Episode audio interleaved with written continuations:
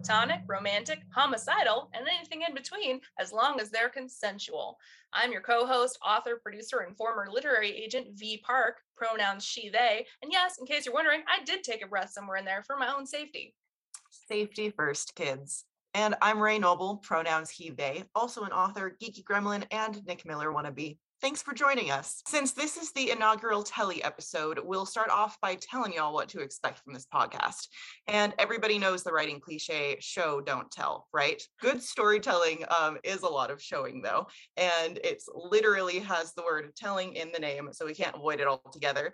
Um, that's why in this podcast, we're going to be leapfrogging with our episode styles. Um, first, we're going to be telling you what we're going to do. And then in the following episode, we're going to be showing you what we did and how we did it. Uh, hence, we're referring to each episode's format as telly or showy. You know, I also, speaking of telly, we also had an earth science class, like when I was in, uh, mm, I don't sixth grade or seventh grade, that followed this exact same, what we call infotainment style format, where like, so like Monday, Wednesday, Friday were science days and Tuesday, Thursday were applied science days. And I'm pretty sure that my teachers totally stole this approach from the 1984 PBS series Voyage of the Mimi, starring a young Ben Affleck. Wow. That's a digression, but it's also valuable. So I'm putting it in Worth here. it. Tangenting back toward the point now, though, I also majored in journalism in college. So I personally love to apply the five W's and sometimes H approach to framing information, plus D in our case. What does the D stand for? Oh, you'll find out. Uh, so so the, the five W, H, and D format is basically like where we answer the who, what, when, where, why, and sometimes how of a thing. Most of that information goes into what is colloquially referred to as a nut graph, which like, you know, hold jokes, please, uh, or a summarized series of FAQs for AU City. Here are the nuts and facts.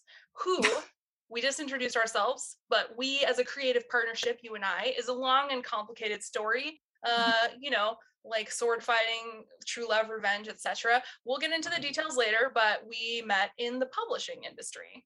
Not unlike meeting MidQuest on the road to Mordor, which is unfortunately similar to the publishing industry. It, it really is for a lot of reasons. We'll we'll get into some of that later. But uh, for now, the what uh, AU City, aka Alternate Universe City, was born from the ashes of approximately 500 hours of voice memos, which we've been sending back and forth to each other during the pandemic. Just basically like Mhm. info dumping our neurodivergent hyperfixations and special interests to each other in like three to five minute chunks.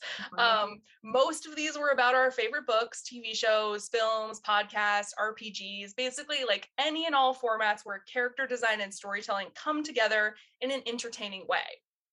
And if you're anything like us, you have been binging stories to get you through the day. And if you are fellow neurodivergents and or giant nerds, you also pick up on the patterns inside of the stories. You can't help it, and neither can we. So we figured why not take our weird hyperactive brains, mash them together, then wring them out for content? Because there's nothing like giving the dirty sponge water of our brain's gray matter back to the storytelling community. Ew, thanks, I hate it. You're welcome. Okay, so the win, uh, the win is is a little bit more arbitrary. We're gonna drop these episodes kind of like whenever they're done or whenever we get around to it, whichever, probably whichever happens last. Uh, hashtag neurodivergent, hashtag ADHD, hashtag time is made up anyway. okay, okay. What's next? Where? Uh okay, and this applies to setting, right? Fiction fictionally and not literally? Well, yes, to both things. Um, for for for the purposes of this like infotainment informational where in the world is au city? Uh, i'm currently recording from upstate new york where the weather is a main character and also a bit melodramatic.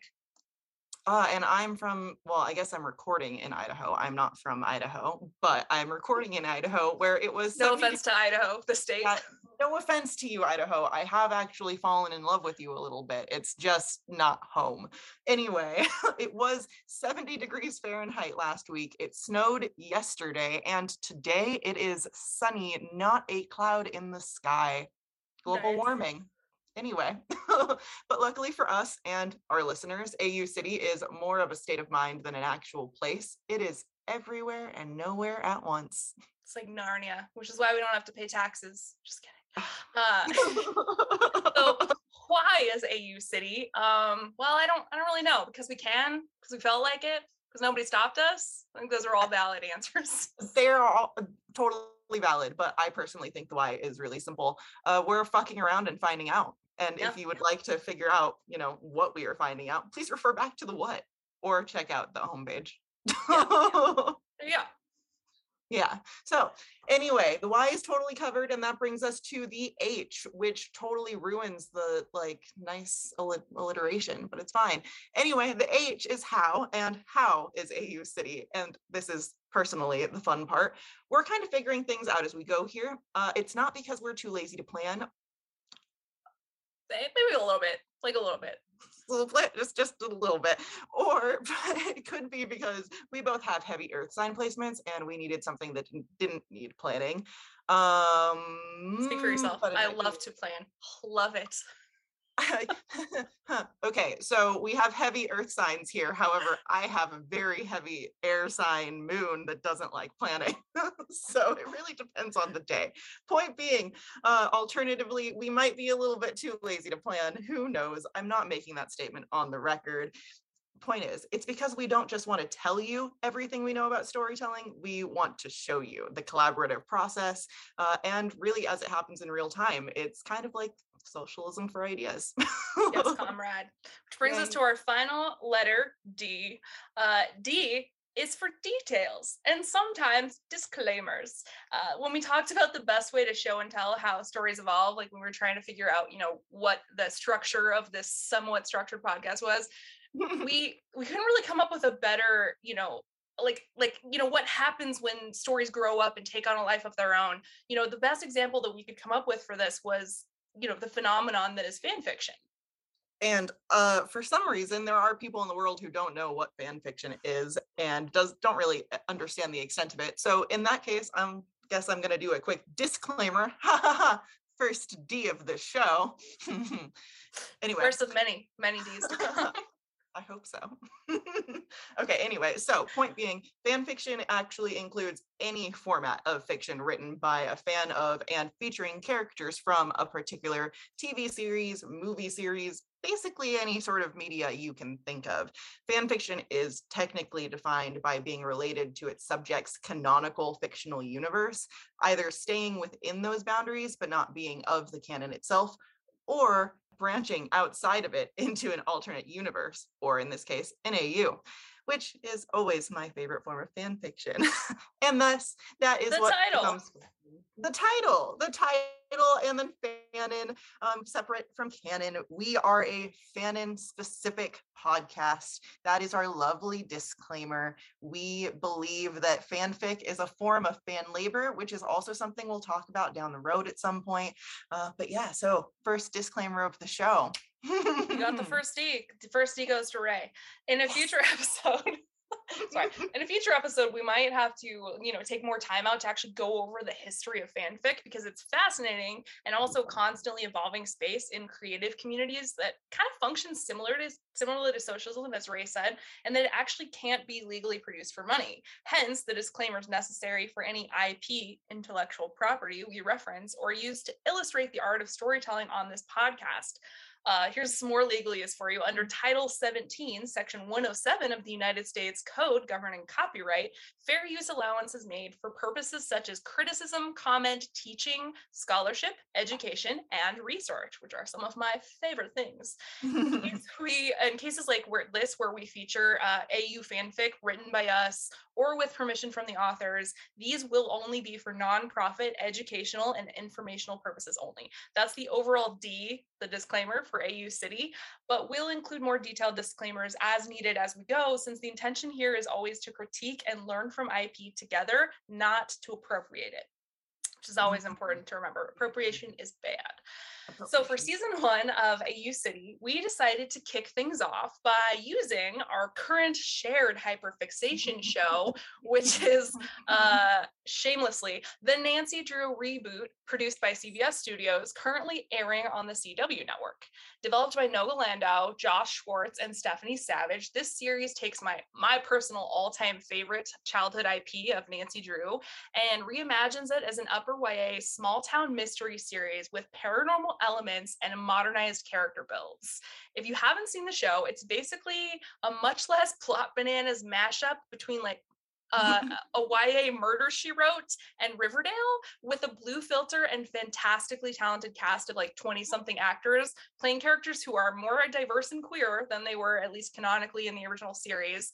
Um, I don't think it's too dramatic of me to say that it feels like this show was created specifically for me, like a fan of a lifelong, you know, obsession who loved the original Nancy Drew books, but also wanted them to be a little bit more queer, gritty, and morbid overall. Um, plus uh the ships as a ship driven reader and fan like shameless you know uh trash raccoon of of Oh, yeah.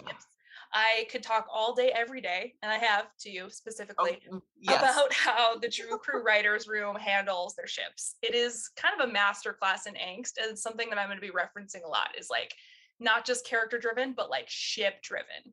Mhm. Mm. I personally love that you and I like have bonded over the ship driven storytelling because I feel like it's something that is ignored a lot and it is definitely something we're going to be discussing here. Not to tangent though. So get back on the road to AU City. We need to do a quick show review of this season, which is going to be all about Nancy Drew on the CW uh, and also HBO Max. Go watch it on HBO Yeah. Max if you haven't. Go do that. We're not paid by them at all, by the way. We'd we're like not, we be, just love it. We're not. Yeah. I would love it if they wanted to pay us, but I'm just here for a good time. We'll settle the for end. them not sending us a cease and desist letter at this point. I We've think barely reasonable. begun. I think that's reasonable. Um, honestly, I really think that at the very least, Kennedy would really appreciate it. Kennedy is the actress who plays the titular uh, Nancy Drew, of course.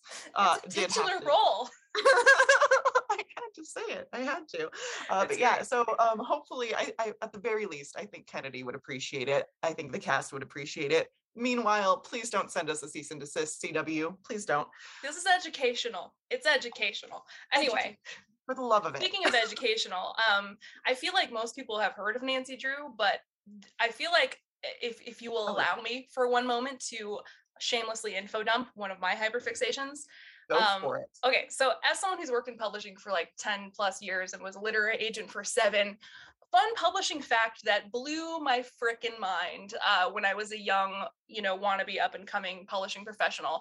Many people, including some of the most diehard fans of the classic Nancy Drew books, are not aware of this fun factoid that the author credited with writing this entire series, Carolyn Keene, is not actually a real person, but a pen name used by a bunch of different writers for hire going back as early as 1930. Which, if you didn't know that, Google it. It's pretty interesting uh, how that works. And also, Write for Hire, we'll talk about later. But basically, the. Concept for the series was originally created by children's book author turned publisher Edward Stratemeyer, who founded the Stratemeyer Syndicate, which was one of the most successful book packaging companies in the US in 1905 and he hired journalists most of the time it was journalists to write stories based on his ideas. He paid them a flat rate for each book and kept the copyrights and all of the royalties for the novels. This type of write for hire arrangement is now commonly known in the industry as IP work, where authors are hired to write books for franchises like Disney, Star Wars, Marvel, etc., um, for franchises or characters that they don't actually own. Um, anyway, the first writer who secretly penned the first published Nancy Drew novel, The Secret of the Old Clock, in 1930, was actually a 22 year old college student and aspiring journalist named Mildred Wirt Benson.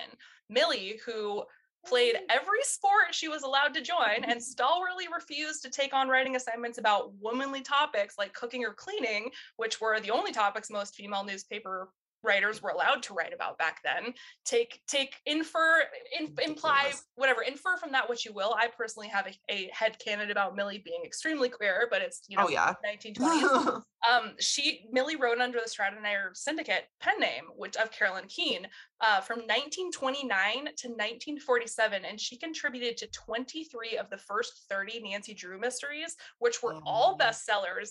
And most important factoid about this, she was paid $125 flat fee per book.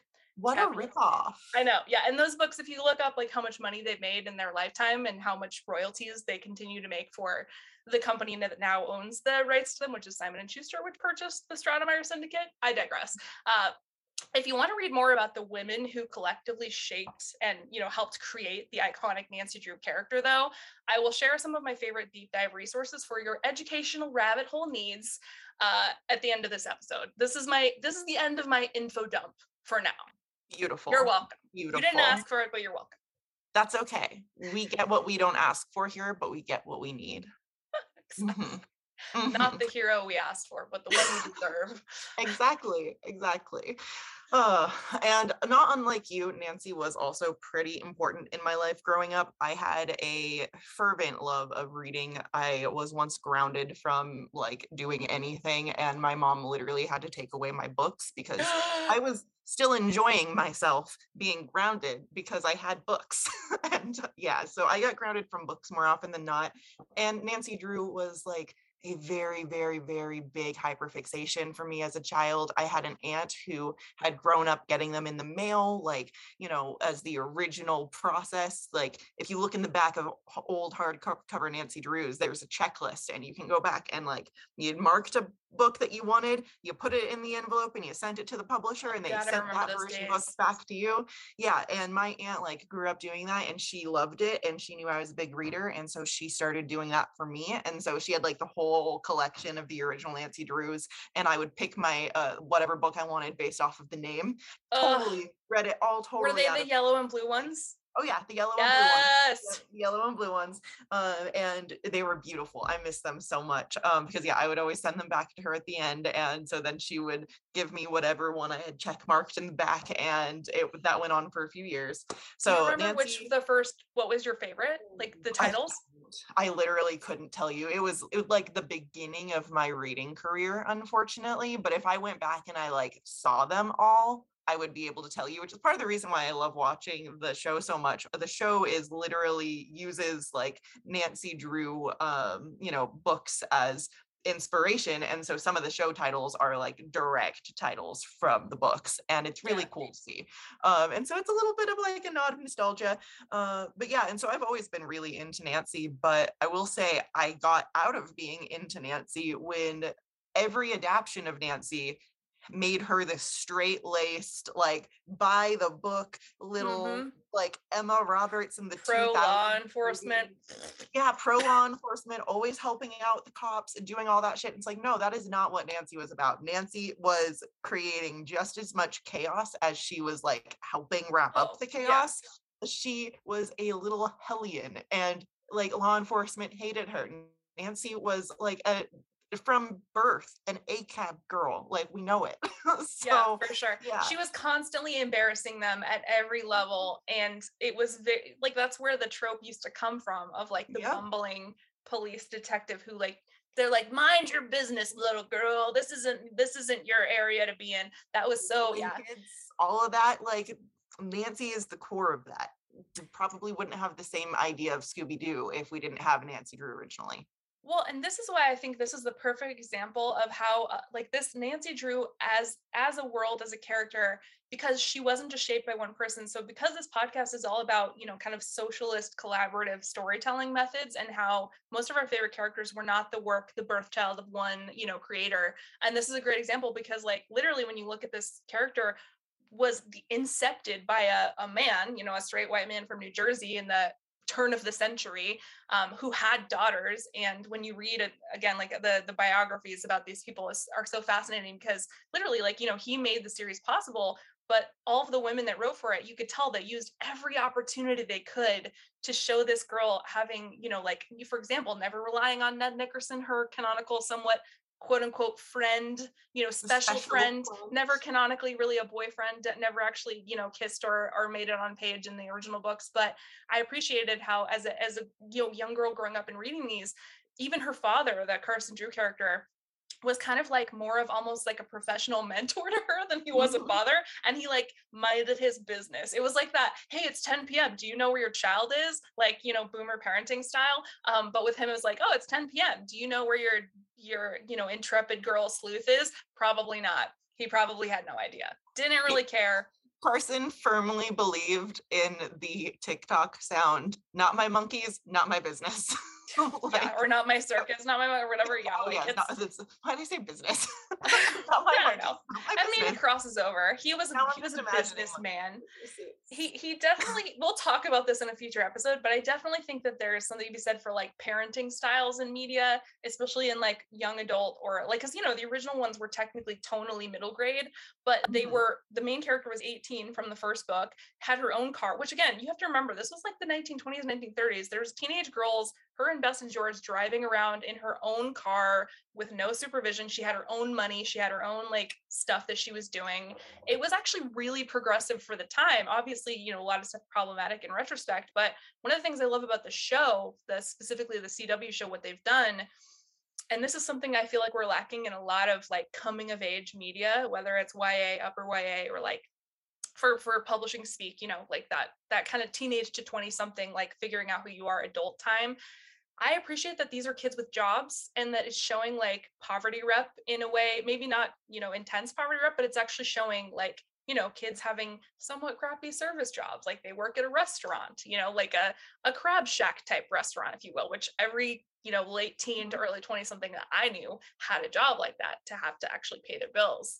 And Yeah. so we, I mean, we might have, so without going into too much detail, which is probably too late for us, um, That too late. let, let's do a quick rundown because we're going to be focusing more on the show but also using like the books and like the canon as you say to kind of True. inform but the best part about an au podcast or au in general is the ability to diverge from canon and to kind of have your own whether it's a head canon or like a literal you know au uh, you know kind of season which is what we're going to be doing um, so let's do let's really quick just for the listeners let's do a quick rundown of the road so far of the show do you want to give your own season one recap I will. I'll do a very quick recap of season one. We are going to try to do this with no spoilers or as little spoilers as possible. Please, please, please be aware we may screw up just a little bit. So if there's something in here that you consider a spoiler that we did not, I'm sorry.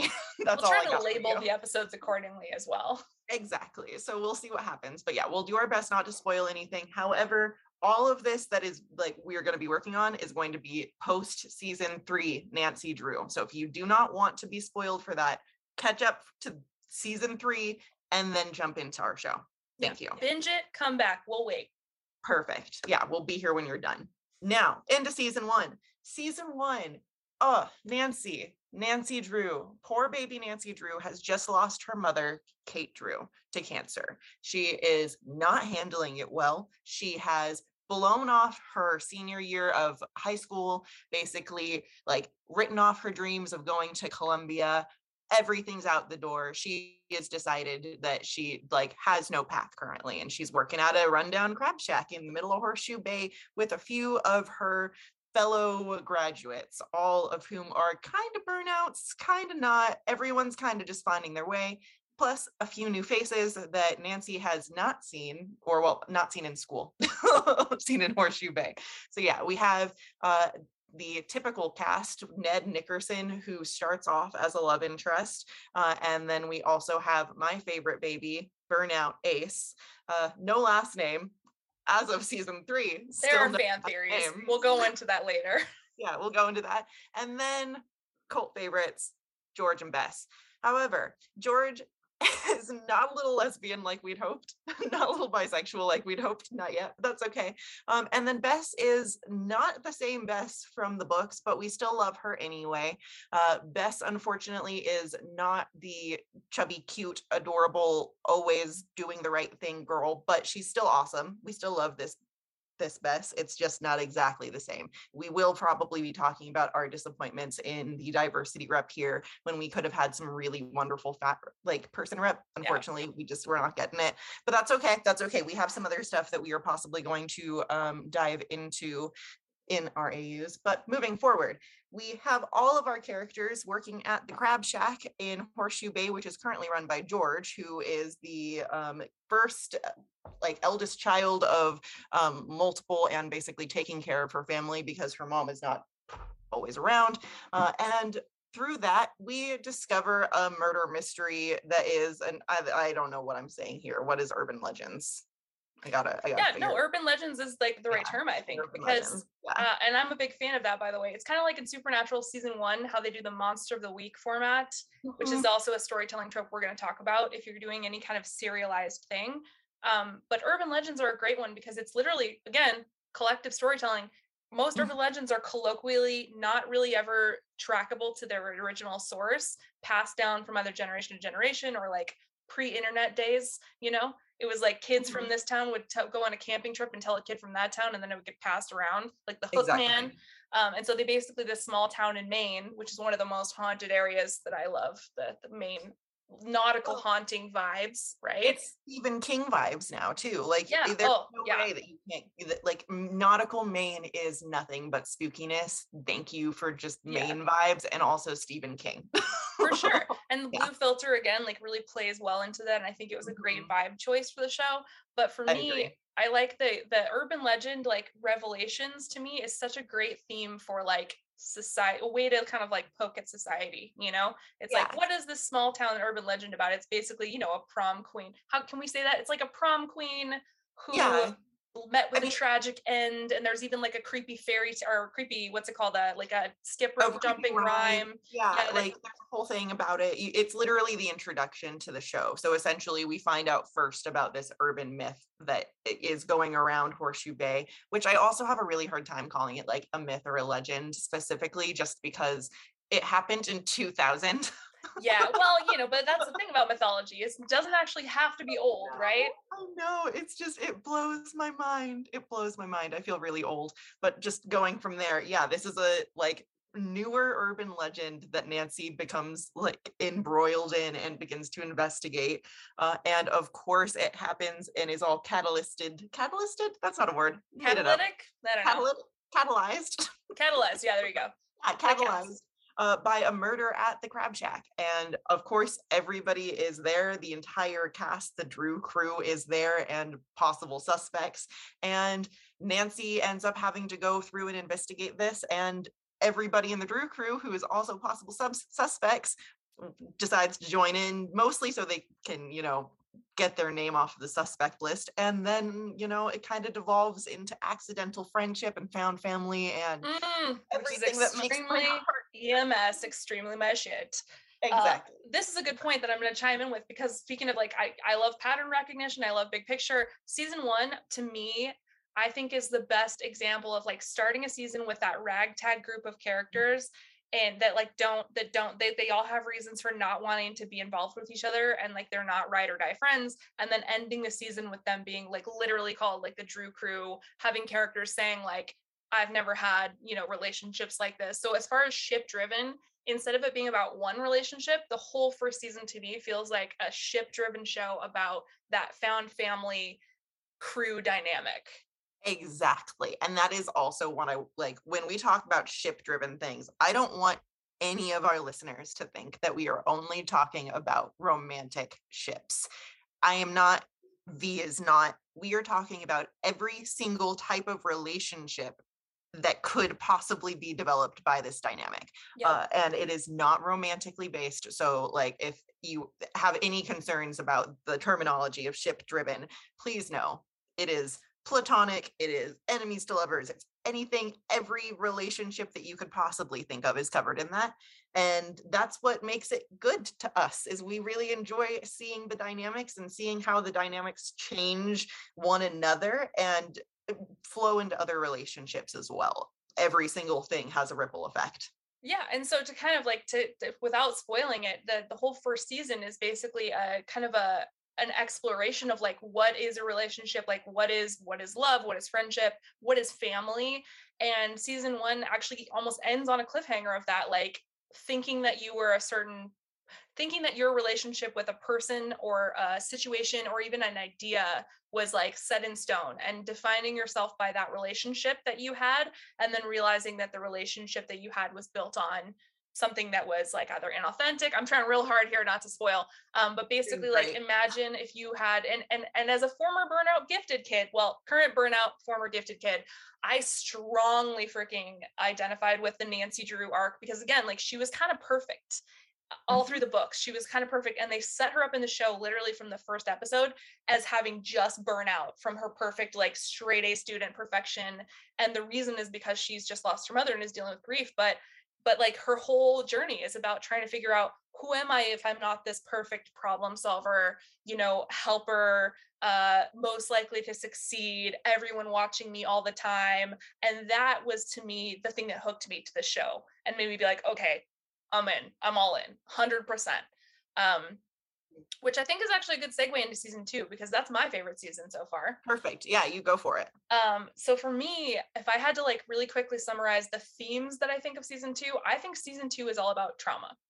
And uh, reeling from the realizations that you either have been told you were one thing your whole life or you know you thought you were supposed to be this thing and you either couldn't be that thing anymore or you thought you were supposed to be. Again I, i'm always going to draw you know connections to like intuitive you know things like that are really impactful to me like discovering your own queerness, discovering your own neurodivergent tendencies, things that, you know, are like masking. Literally, I think season two is also about masking. So trauma mm-hmm. and masking go hand in hand. Mm-hmm. If you're a mm-hmm. marginalized person, if you are queer, if you're a person of color, if you are disabled, if you are not neurotypical, um, if you have trauma, if you, you know, you're an SA survivor or anything else, I think that a lot of people can relate to that kind of paranormal um, you know that paranormal allegory of having something that no one else can see except for you mm-hmm. and again i'm trying so hard not to spoil it but like let's say that there is like a monster of the week type thing or a paranormal character in the show who is constantly kind of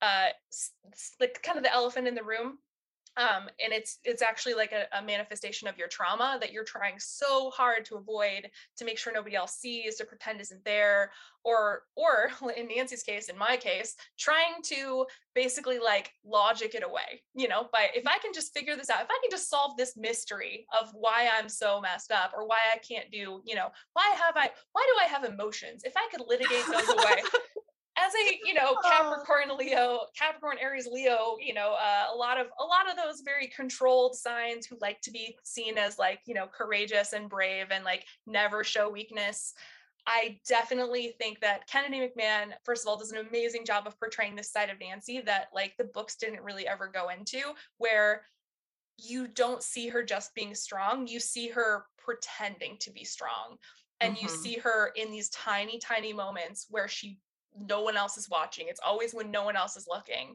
that she like kind of lets it go for a second and you can see the vulnerability and the fear and all the trauma of her entire life of like solving these horrific mysteries, you know, like child abductions, murders since she was like a wee babe, you know. Well, um, I think is the canon. I think she started solving, uh, I think it's abductions at 12. Yeah, well, and, and that's the funny thing, right? Because the books, a lot of us read those books from the time we're like, you know, eight, nine years old, but she's 18 in the in the original books. And in and then mm-hmm. there was a middle grade series and there's been multiple other series, but I think that it's a perfect way for how we treat like girls in our society and especially high quote unquote high achieving girls or like, you know, what is it called? Uh like high functioning which is a word that oh, yeah. a lot of people hate if you're not neurotypical and you you thought you were high functioning and then you realize you're just real good at masking and that's kind of harmful but that whole and then season, you realize that you're really not that good at masking it's just that neurotypicals yeah. really don't give a shit yeah. yeah and then you realize that no one was really looking but again like i think that season yep. two to me is literally like a paranormal allegory you know because there's still like monster of the week type stuff there's still like a mm-hmm. paranormal mystery being solved there's characters that come in and out but my thing that I got obsessed with in season two is watching this character who is reeling from trauma. The other thing I will say about the show is the scope um, that makes it stand out from almost every other show is literally every season takes place across like days to weeks. Like mm-hmm. it's not um so okay. if you actually put the seasons like the first three seasons together, I think it's like all together like less than six months and the, if you recall that in the pilot episode like her mother has just passed away very recently and then yeah, all this other really traumatic shit happens to her and her friends throughout the first three seasons you realize by the time you're done you're like oh shit it actually hasn't been that long and this person is not only dealing with all this other stuff but they're still grieving from that original trauma. So as again as someone who has complex PTSD, watching this and seeing how they're kind of using it to layer, you know, trauma on top of trauma without actually pretending like it's not a thing like a lot of other shows do that's why i kind of use that you know that reference um, I, I think the writers really are at the very least aware of the fact Mhm. that it's not just like they're not doing this on accident you know like it's Yeah. they're intentionally using these tropes like these paranormal horror tropes as allegories for emotional character development which i appreciate I'm, i didn't really even give any information about season two about the plot but let's just say that's the least important part the, the Yeah, ship I, I I agree with that. Yeah, and I think that in this case, more often than not, there's the plot is probably the weakest point, al- almost always.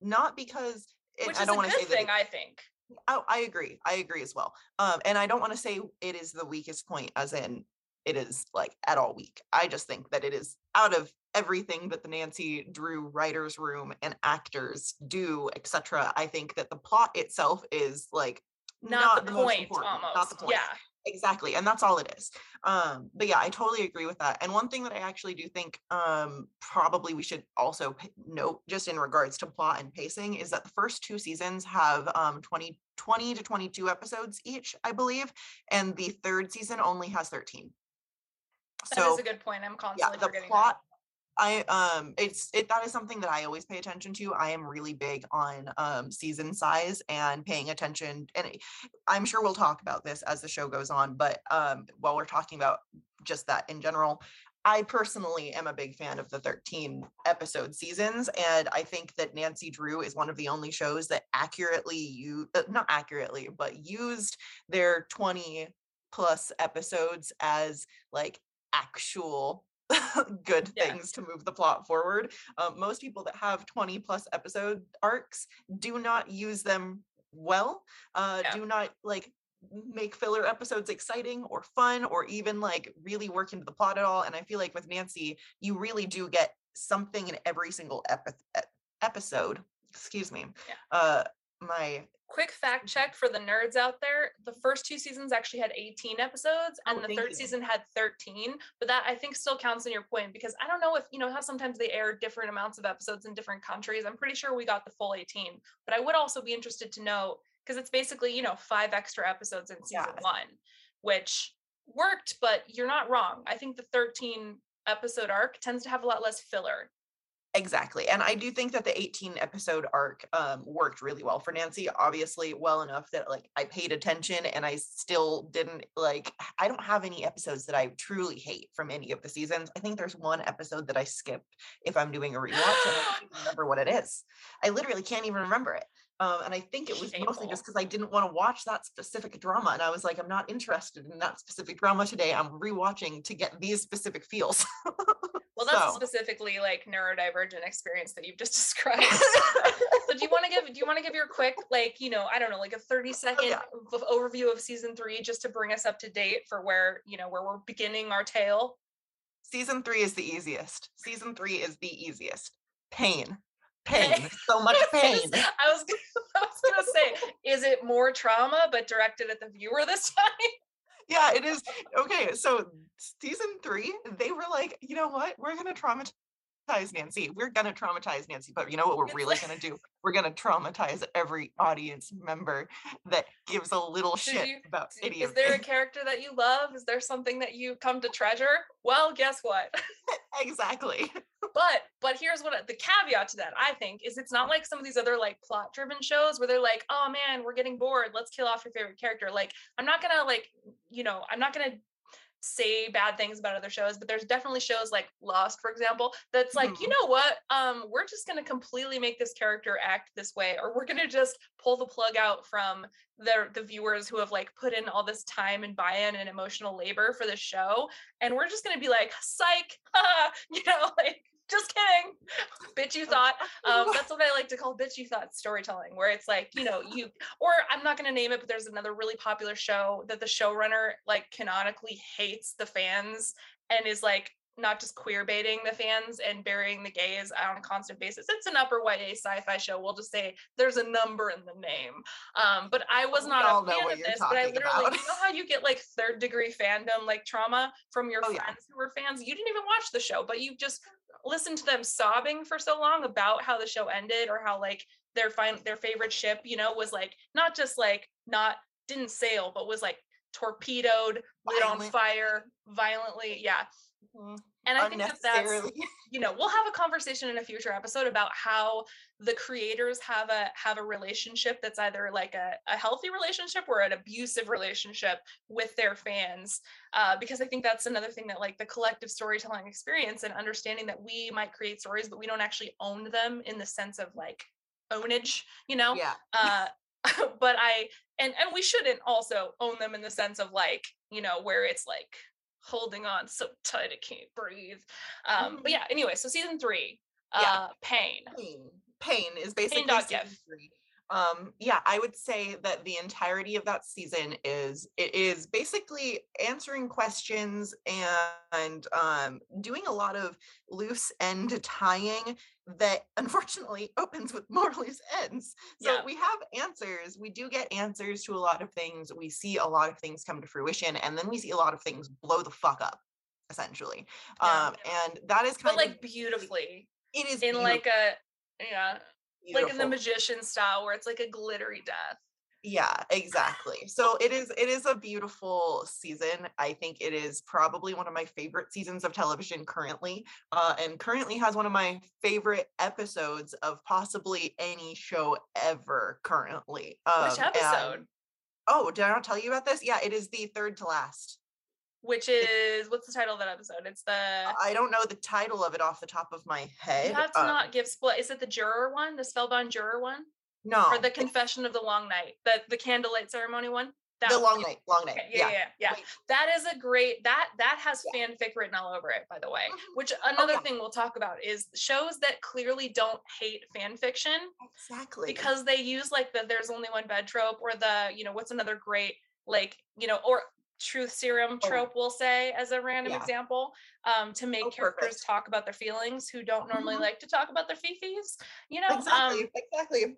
Love Uh, it. and big that fan. oh actually actually before we move on to like wrapping things up and talking about what the entire point of our show is um, which is I- you know a footnote basically at this point footnote. yeah it's fine. Just a footnote. We're just here to talk about nancy. This entire thing We're is just gonna just fan for us to talk out. nancy. Like yeah that's all this really is but it's fine. Um but point being one thing that i do think we need to address and one thing that is the best thing about this re- uh, reboot of like or not reboot but like adaptation of nancy is that it actually does go into the supernatural like actually like doesn't fuck around with ghosts doesn't make it like a dude in a mask or anything like that. Yeah it's it not scooby-doo hard. style. Yeah. Yeah it's not scooby-doo style. It goes hard with the supernatural elements and it does them well and that is probably one of my favorite things about it so far is that this is not just the nancy of my childhood and the nancy that i really did i do feel this is probably the most accurate adaptation of nancy we've gotten so far just in terms of the character herself. Um, but aside from all of that my favorite thing about this is that they have been using the supernatural elements that are implied and inferred in all of the books and they just are like okay you know what? We're going we're going hog wild. We're going riverdale. We're doing yeah guess it. what? Let's it's not an it." old it's not an old caretaker this time. It's a ghost bitch! Yeah that's Exactly. what i They're also like, love. it's a real ass ghost and i love it so yeah which again like that was i think one of the things as a kid is it's like man if only this could be more canonically because you know there was definitely george's character in the books was very queer coded short hair Mhm. did karate didn't want a boyfriend and in this original series bess and george were cousins but when the show came out and was like they're not cousins they're not even remotely related to each other and one of them at least is on the page queer you know canonically queer in the show. My first thought was of course finally we can ship these characters now. Right. Uh we'll talk about that more later no spoilers but like uh we i have thoughts about that and i think that will be something we'll be discussing which you know brings us to uh season three didn't end on well it kind of ended on a cliffhanger but we'll just say that there was a very strong will they won't they style ship which was chef's kiss handled by the way. I'm is going to one- disagree with you. I think it was a cliffhanger. I think it was a cliffhanger. so so this is what i'm saying. Cliffhanger in certain ways but not other ways right? So Okay, like I think it plot was wise emotional was it plot? it was exactly but that's the best kind because you don't want to Oh. do a plot style cliffhanger where it's like what was the island? Guess we'll never know. Or like because this is the thing we'll talk about in a future episode is like if you're gonna have your your fans asking specific questions to the point where like there's like one burning question that they have about whatever whether it's like will they get together? Or like who's the you know who's the killer? Or whatever. You have to answer that friggin' question. Otherwise, you created what is basically a, an abusive relationship with your, uh-huh. you know, your fandom. Because it's like you can unless the answer like i'm just so sick of these like well the answer is whatever you want it to be. Maybe the moral was the friends we made along the way. Like you can only get away with that if you have excellent character design and that becomes the point of the show but i digress. your name isn't david lynch. I don't want to hear that excuse from you. No really it's one of those things that like you can get away with once and then never again right as a exactly. storyteller. David um, lynch is the only one who can do it over and over and over and over again and i will stand by that. Oh, right so but this is where a lot of like again this is where fan fiction comes in and where the community of of fans steps in to like correct exactly. the creator's mistakes which is why we have things like fix-it fics and that's why we have things like au again back to the title as they'd say roll credits um no so here so ah. this is a great here's where the au part comes in because we are both i i think i kind of like tricked you into watching the show but i knew you, you were going to love it because again we both like things that are like queer, witchy, neurodivergent. I uh, should specify that it took me three watches of the first two, three episodes before I was addicted to the show. I did not care for it at first. I actually went in and was like, mm, I tried to binge it, got about six episodes in. No, it was it was 10 episodes in. It was 10 episodes in. I remember this specifically because I came back after you recommended it to me and I was like, okay, if V says it's good, I will trust V. And so I came back at the 11th episode and I was like, I'm not even going to rewatch everything else. I'm just going to watch the recap and go forward. And from that 11th episode, I was like, what the fuck? How did I stop watching this? This is so good. It was literally that episode that got me. So if we call this the tipping point, we'll discuss later what creates the tipping point because I think it's a oh. it's a perfect like storm of factors of like timing, vibes, and like emotional readiness to be in love. you you had to be ready to fall in love. You had to also not have been like already hyper fixating on something I was else. looking for something, I believe. Yeah, like you know, I had told you that I was like ready to mingle, etc. Yeah, but but this is why I love um again like because like let's say that you you love a piece of story or like a or like a vibe or a trope. You want to you want to watch a show about pirates, but you want it to not hurt your feelings. You don't want to watch a lot of violence, but you want it to be cute. There's an AU for that now. You know, like there's things. So so like this is one example of how you might not be your vibe, but we're using the show to illustrate. This is where the AU part comes in though. So season mm-hmm. four of this show of this show that we're going to be referencing is has now been greenlit which is exciting but it hasn't gone into production yet as far as we know and we have absolutely no insights into what will happen next in the series all we have are fan theories and our shared background in storytelling to go on also our hopes and our wishes and dreams that's very true. We have a lot of those, all of those things. So many. So because this is kind of a prime opportunity and there's a huge fandom that's been like waiting for the show to be renewed, but also it ended on kind of a perfect note to kick off a bunch of fan fiction for where it is like the emotional cliffhanger as described. The characters have been perfectly like you you know enough about most of the characters now to have like a, a profile to go on. And we'll talk about that in a future episode too like how to kind of profile your characters. Um, so throughout the season we're going to be crafting an au version of events for what we're calling au nancy drew season four which will feature both existing and au original characters in the form of fanfic style episodes. So spec scripts if you're nasty or in the screenwriting trade um, or we can you know we might just even write scenes uh, like novel style depending on since we write in a lot of different styles to use we're going to use these kind of as an illustrative model um, or case studies if you will as a show and tell examples of storytelling craft tools mistakes best practices and so forth. Um, Again, here's the D. We don't claim any IP rights to the TV series, the settings, or the characters that were originally created by Edward Stratemeyer and are adapted by CBS or Simon and Schuster or any of the other legally recognized rights holders for characters related to the series or others that we reference in this project, like the Hardy Boys, for example, which are also Stratemeyer creations. But I digress. Or the Bobbsey twins, also Stratemeyer creations. They're all kind of in the same world-ish in this in this story, we'll say. Um, so all of the stories that we reference or you know in this podcast for critique purposes are for nonprofit educational and informational use only. So that's again the reedy, if you will. We just want to learn you. We just want to learn you. So so in short, like to kind of wrap up like our introduction of why we're using the show. Um, you know, kind of what what do you feel like we learned from the first three seasons that you want to apply to your own storytelling methods in the future? Oof, oof. I know it's Um, like a short answer, but like it's not a short answer, but I'm gonna try. We're gonna try and make it short. we're we're gonna try. We're gonna try. Okay. Do you want to go first, or do you want me to go first? I mean, if you know if you know what you want to say, then you can go and I'll I'll think about it and then I'll follow up. Perfect. Okay, so I'll just dive in.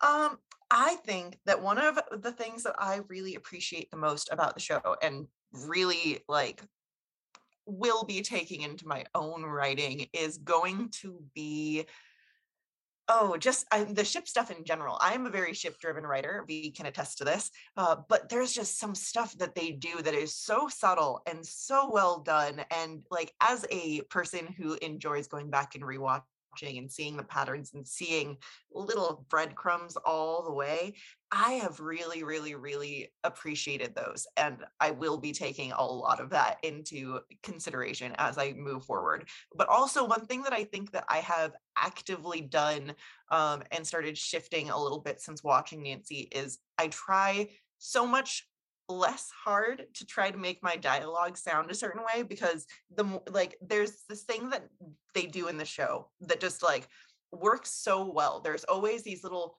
throwaway lines by specific characters um, and my personal favorites are from always from ace and bess they are the best back and forth and they have the best random throwaway lines that are like either could mean nothing or could mean everything. Alternatively are so goddamn funny or poignant in the moment that it's it, Yep. it's good. And it's one of those things where it's like i have caught myself now like shifting my dialogue and like i now have been opening myself up for more of those moments. And i know it seems small but it's one of those things that i didn't really like let myself do before. And now that i am i'm quite enjoying it. So it's small but it is it is something that i think is going to be bigger in my own stories uh, and make my stories feel more organic and more realistic. Uh, but otherwise, I would say my other favorite thing is the realism of Horseshoe Bay, which I know sounds strange, but I grew up in a town very similar to Horseshoe Bay um, in the Pacific Northwest. And down to the greenery, it is nearly the same type of place. And it is one of those things where I see a lot of shows based in small towns that don't have that same realism. And Yeah. Nancy kept like captures it in such a wonderful way. And I really, really, really appreciate that as somebody who grew up in a rural Pacific Northwest town that seems like it, it's not that rural, but it really is still. Oh, for sure. It's Um, like the rural mentality. And hard same. Like we both grew up in the PNW Exactly. and like I felt like Goonies kind of had a similar vibe to me of like, Mhm. Oh, that's where I grew up. Like that that town, the way that the people act, uh, the fact that it's like t- the, the balance between tourism and like the kind of the seasonal way of life that you're forced to live if you're a quote unquote townie. Um, Yep. I also love they do the rich versus poor thing. Another thing that you pointed out that I think is great is the show does a good job of like kind of trademarking things to like the ace bess relationship they literally made up a word for their friendship that's called the platanker which is like your Mhm. platonic anchor which again love it love a ship that's like So if you find you know healthy uh platonic ships that are like supportive and loving and also There's so many of non-judgmental those. so many of those non-toxic relationships we'll call them um and i also love like for me as someone who you know I- i started my storytelling actually hilariously enough in like indie films and journalism and so like i worked in, t- in tv journalism before i ever tried to write a book in my life ever like i have a graphic novel coming out but like my background was more in like scripting and so it was so funny to me having to go backwards from that and learning like starting with visual storytelling where i literally would have to do like you know here's here's the what the picture that's playing over the words basically is what you'd have to write. And that's the same way you scrap you scrap like uh, you know tv shows you script graphic novels the same way they, they're kind of a similar like you know describing what what the scene looks like setting the scene if you will visually instead of doing it in words and so for me watching the show i've been really impressed by not just the visuals but how like speaking of ships and hints of ships one thing that i'm really annoying about is i can spot a ship coming like an otp or a, a one true pairing in fandom speak or a will they won't they from a mile away because i pay attention to the mm-hmm. costumers and the color story. And i will say this show does an amazing job.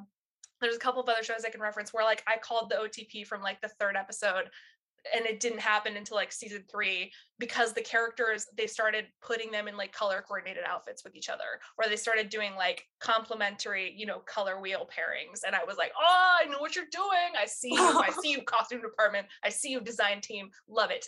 Um, and so i love that kind of how the, the show has done this to the fact where it's like the breadcrumbs you talk about going back and seeing how they kind of sprinkled in those little And another thing they do great is motifs. Like they, they sprinkle in these little things where a character will like talk about um, another like screenwriting Blake Snyder thing is the broken compass, which is like the character's incorrect belief about the world that guides or more appropriately misguides their actions. And you'll literally have the characters being like, oh, I have to do this this way because this is how it is, or like this is who I am.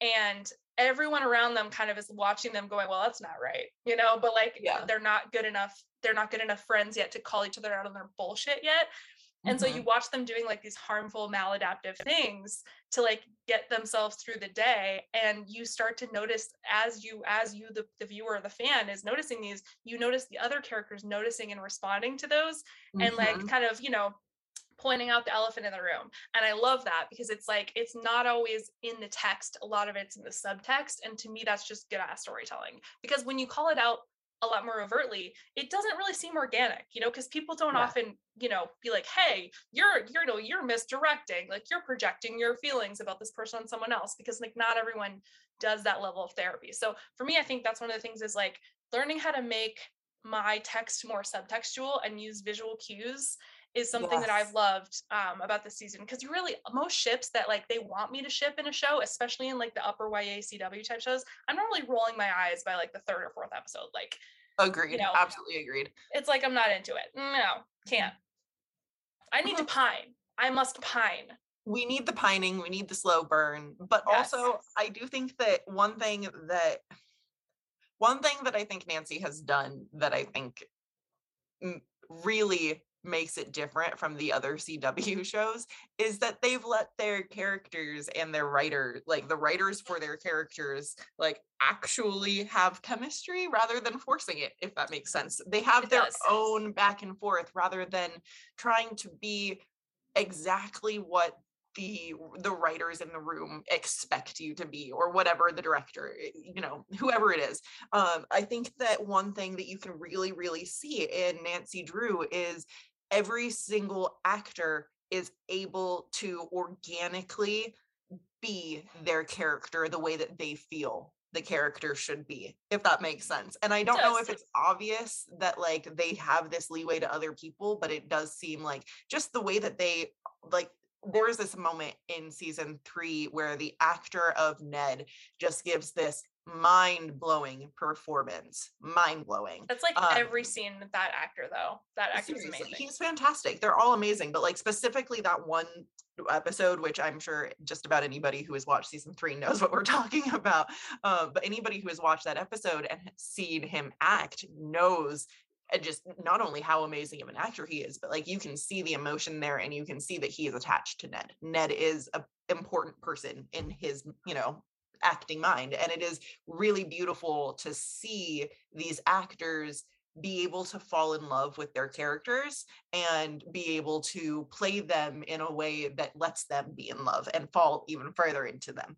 And it just, as a writer, like my characters are, are always in my brain, they're always in my head. Like I have a very close relationship with my characters um and i feel like I'll, one of the only other people that like in the world that understands that are actors because they also have these characters in their head their words constantly in their head uh, have to have their voice etc and so i think that it's a really really really obvious thing for certain writers who are very character driven or ship driven to see in another person. And so it, it just makes my heart so happy to like watch the show and see them be so in love with their characters and then see the actors outside of it and really see how, that they they do in fact love doing what they're doing and they love their fandom and they love the story that they're bringing to the table. So yeah i don't know i think that's another thing for me it's just like it's so genuine that it's yeah. hard for me not to just like be head over heels in love with it because i i am one of those people and i find this for a lot of neurodivergent people actually actually. The more genuine an artist can be or more as like authentic as possible i don't really yeah. like using that word right now but like the the more that you can organic or yeah organically yeah. like give yourself to a project the more i'm going to be interested in it like that is the sort of like i don't know type well, you can tell yeah you can tell when they're having fun or when they're yeah. when they're being honest and truthful exactly. to things versus when they're just doing it for the you know for the clout or whatever um, exactly. for the bit like i sometimes will do things for the bit or the vibes but you know it's never my best work when i do it just for the vibes um, exactly. you also have to have i think and to me it's called the shard you know it's like the thing the, the the the splinter in your paw the thing in your heart the rage or sadness you have about how things are in the world and like you're you're wanting to to expose or change something it doesn't always have to be anger but i do think that every really good project has at its core some relationship with trauma but i don't i'm not saying that you have to have trauma to make good art but i do think that the best art always has at the very least a space left over for fans readers actors you know characters everyone involved to kind of use this as a vehicle to like figure out why they are the way they are and why people do the things they do and whether or not you know maybe when we make mistakes like you know what why why are we all human? Why do we all make mistakes? Um i think that there's such an opportunity to have like an escapist show because we talked about that at the beginning you know like watching the show for escapism and then kind of accidentally learning more about yourself as you go because yeah. you're projecting on these characters and you're you're you know having compassion for them you're empathizing with them you're relating that's what good them. yeah that's what good writing does when people say like oh this character wasn't relatable is it not relatable or are you just not good at relating to people or did the creator you know not think about more than one type of person when they were creating right. this, perhaps it the character just wasn't meant for you to relate to like yeah you know there and, might be somebody else down the line Who and sometimes that's okay but also that's that's why we have these conversations. So i think that the great like moral of the story is you know kind of connecting the as they say i've connected the dots you didn't connect anything. Um but like this is me trying to connect the dots. Like i think that our approach to you know um using shows that are already out there that other people can go and watch and the show instead of tell or show and tell mm-hmm. um is kind of our way of showing you how good stories are created by kind of learning as we go and like showing us learning as we go and you know we're not here to put ourselves in a position of authority and be like all right this is what a good story is this is what a bad story is and this is how you can suck less at writing or whatever right um, yeah. because i think we're all going to suck at some point and that's part of the journey but it I think I like it. But the fuck around and find out model of of learning, like which is what I appreciate, is is kind of kinesthetically engaging with the concepts of storytelling and in a way that you can apply it to your own experience and your own skill set and your own goals and like what you're trying to accomplish in a way that is more flexible than I think like 90% of the how to be a good writer resources that are out there. Um, mm-hmm. You know, and so that's kind of the goal of this podcast is to organically, if you will, you know, mm-hmm. kind of arrive at at a, a copacetic kind of understanding together of yeah. what what a good ass story is and uh, how to do it as a team. Yes i think that is the perfect explanation i love it. Because uh, yeah that is uh, at least for the two of us another big thing is that creation is very isolating especially when you are doing things like writing novels and you are doing them by yourself. It's incredibly incredibly lonely and so we really like wanted to collaborate on something. Honestly, V and I have been trying to figure out a project to collaborate on for a while. This is not going to be the, the last one. I can guarantee you that it is the first of an avalanche. However, I think probably a good term for it. Avalanche. Thank you. uh, but yeah, no, I think that um, collaboration is one of the most important ways that you can learn as a writer, as a an artist of any type, really, because so much of it like i said you do it by yourself and so if you don't actively ser- like search for other people to interact with in the same regard as like you do with your own art then i think that you're doing yourself a disservice because you don't get the chance to learn from those people and they don't get the chance to learn from you. You're doing other people a disservice as well because you bring amazing things to the table even if you don't realize it. So ultimately the biggest thing about this podcast, the reason we did this was so that we could basically have a venue to talk about Nancy Drew um, and like have other people also get in on this because we're hilarious. And It's, it's we- so we're, we crack ourselves up on the regs. constantly. and on top of that, we just wanted to create something together and we wanted to have fun and make it an educational thing that other people could be involved in. And so, yeah, that's the end of the day. We're just here to fuck around and find out. Yes, socially and educationally for nonprofit reasons. D. yes. Um, so okay, so I always like to do this as you know, former journalist. I like to cite my sources and my references. So a Mhm. couple things I've mentioned in this podcast, we'll put links out on the end of the episode online too. But uh, so I mentioned like the the kind of origin story of the Nancy Drew and the IP. Um, so if you want to read more about that, one book I highly recommend is called Girl Sleuth by Melanie Rehak, and it was published by Harcourt in 2005. You can get the book, you can get the audiobook. Um, you can follow the official non-AU writers room for Nancy Drew the show on Twitter at Drew Crew Writers, and you can watch the first three seasons streaming on um, HBO Max and probably the CW app, but it might not be for your area, so it depends on you know your area. Um, also, if you feel like it, you can follow us on social media. Check out our website. And if you want to know more about that show that I mentioned from PBS, if you're like weird like me, the Voyage of the Mimi is a 13 episode American educational television program. You can look it up on their Wikipedia, and I'm pretty sure you can watch all the episodes on YouTube. Uh, you may not want to, but go forth, my nerds, and learn. Um, yeah, so stay tuned after this for more storytelling resources in future episodes. And uh, Rey, do you wanna you wanna lead us out with the outro? Perfect. I guess I will just go ahead and go for it. Thank you, every listener who is here, for joining us today. This has been AU City, a neurodivergent storytelling podcast where all tangents are valid, ships can be nautical or not, and we have been your captains and co hosts, Rey Noble and V Park, partners in storytelling for the sake of the chaotic good. And what is the moral of today's episode, V?